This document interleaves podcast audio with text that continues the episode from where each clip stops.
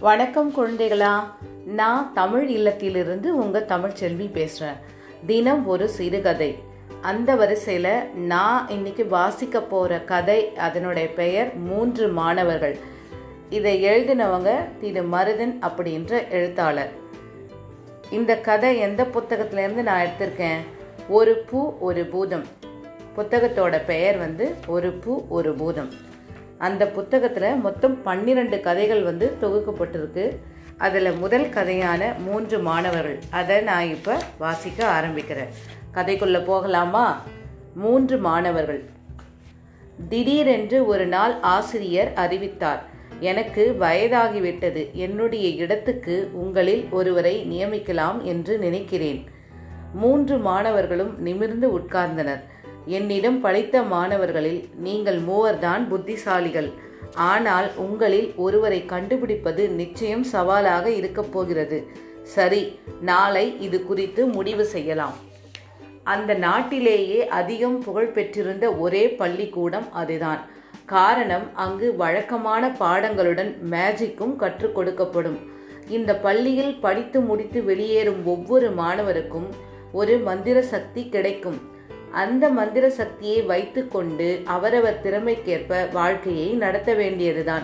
அதனால் அங்கே சேர்வதற்கே பெரும் போட்டி இருக்கும். மாணவராக சேர்வதற்கே இவ்வளவு போட்டி என்றால் ஆசிரியர் ஆவது என்றால் சும்மாவா?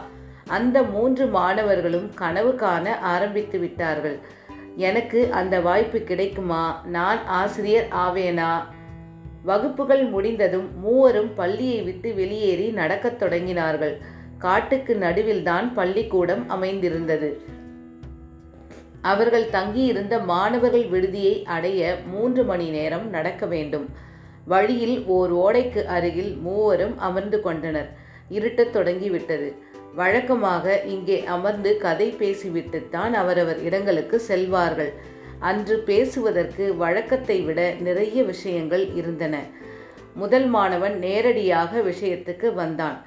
எந்த அடிப்படையில் நாளை நம்மில் ஒருவரை அவர் தேர்ந்தெடுக்கப் போகிறார்? தெரியவில்லை. நம் மந்திர சக்தியை வைத்து அவர் முடிவு செய்யலாம் என்றான் இரண்டாவது மாணவன். நம் ஒவ்வொருவருக்கும் ஒரு சக்தி இருக்கிறது. எது சிறந்தது என்று எப்படி சொல்ல முடியும்? என்றான் மூன்றாவது மாணவன். யாருக்கும் பதில் தெரியவில்லை. குழப்பமாக இருந்தது. சரி நம் ஊரில் என்ன நடக்கிறது என்று பார்ப்போம். என்று சொல்லியபடி முதல் மாணவன் தன் மந்திர சக்தியை பயன்படுத்தி மாய கண்ணாடியை வரவழைத்தான். சில வினாடிகளில் அந்த கண்ணாடியில் காட்சிகள் தோன்ற ஆரம்பித்தன. கடல் மலை வீடு என்று காட்சிகள் மாறிக்கொண்டே இருந்தன.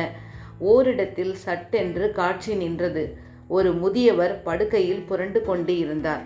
கொஞ்சம் பெரிதாக்கு அந்த பெரியவருக்கு ஏதோ பிரச்சனை என்று நினைக்கிறேன் என்றான் இரண்டாவது மாணவன்.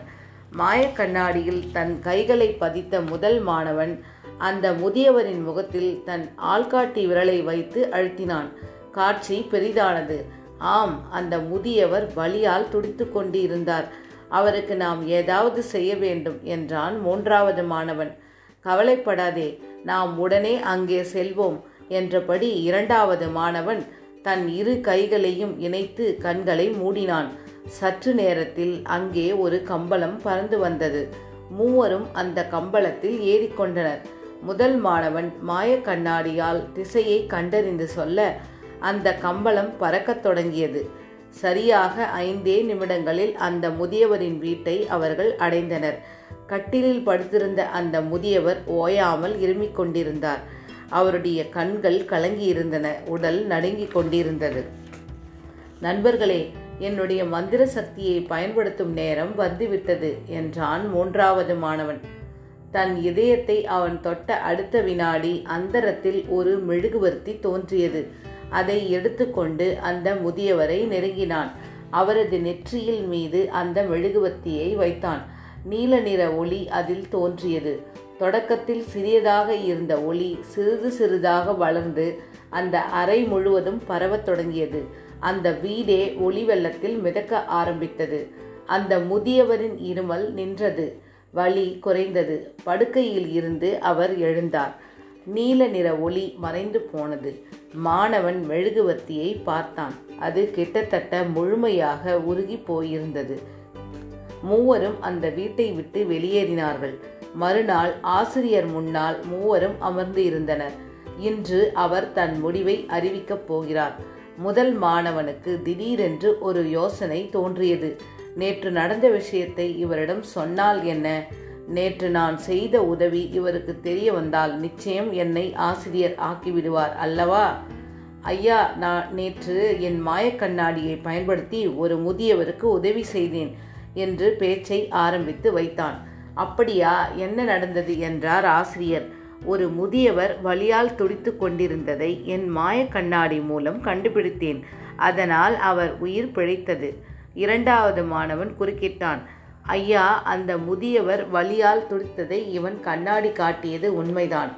ஆனால் நான் தான் மாயக்கம்பளத்தை வரவழைத்தேன். அதனால்தான் அந்த முதியவரை உடனே எங்களால் அடைய முடிந்தது. நேற்று நான் மட்டும் இல்லாமல் இருந்திருந்தால் இவர்களால் அந்த இடத்துக்கு விரைவாக சென்றிருக்க முடியாது. அவரை காப்பாற்றி இருக்கவும் முடியாது. நீ என்ன செய்தாய்? என்று மூன்றாவது மாணவனை பார்த்து கேட்டார் ஆசிரியர். ஐயா என் மாய மெழுகுவத்தி மூலம் அவர் வழியை அகற்றினேன். ஆசிரியர் அவனை பார்த்து புன்னகை செய்தார். எனது குழப்பம் தீர்ந்துவிட்டது. நீதான் அடுத்த ஆசிரியர். மற்ற இருவரும் அதிர்ச்சி அடைந்தனர் முதல் மாணவன் எழுந்து நின்றான். ஐயா என்னுடைய திறமையால் தானே அந்த முதியவரை கண்டுபிடிக்க முடிந்தது.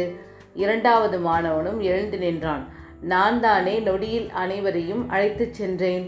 ஆசிரியர் இருவரையும் அமைதிப்படுத்தினார். நீங்கள் மூவருமே உங்கள் திறமையை பயன்படுத்தி நேற்று ஓர் உயிரை காப்பாற்றி இருக்கிறீர்கள். உங்கள் ஒவ்வொருவரிடமும் ஒரு சக்தி இருக்கிறது. அந்த சக்தியை நீங்கள் ஒவ்வொருவரும் ஒரு நல்ல நோக்கத்துக்காக பயன்படுத்தி இருக்கிறீர்கள்.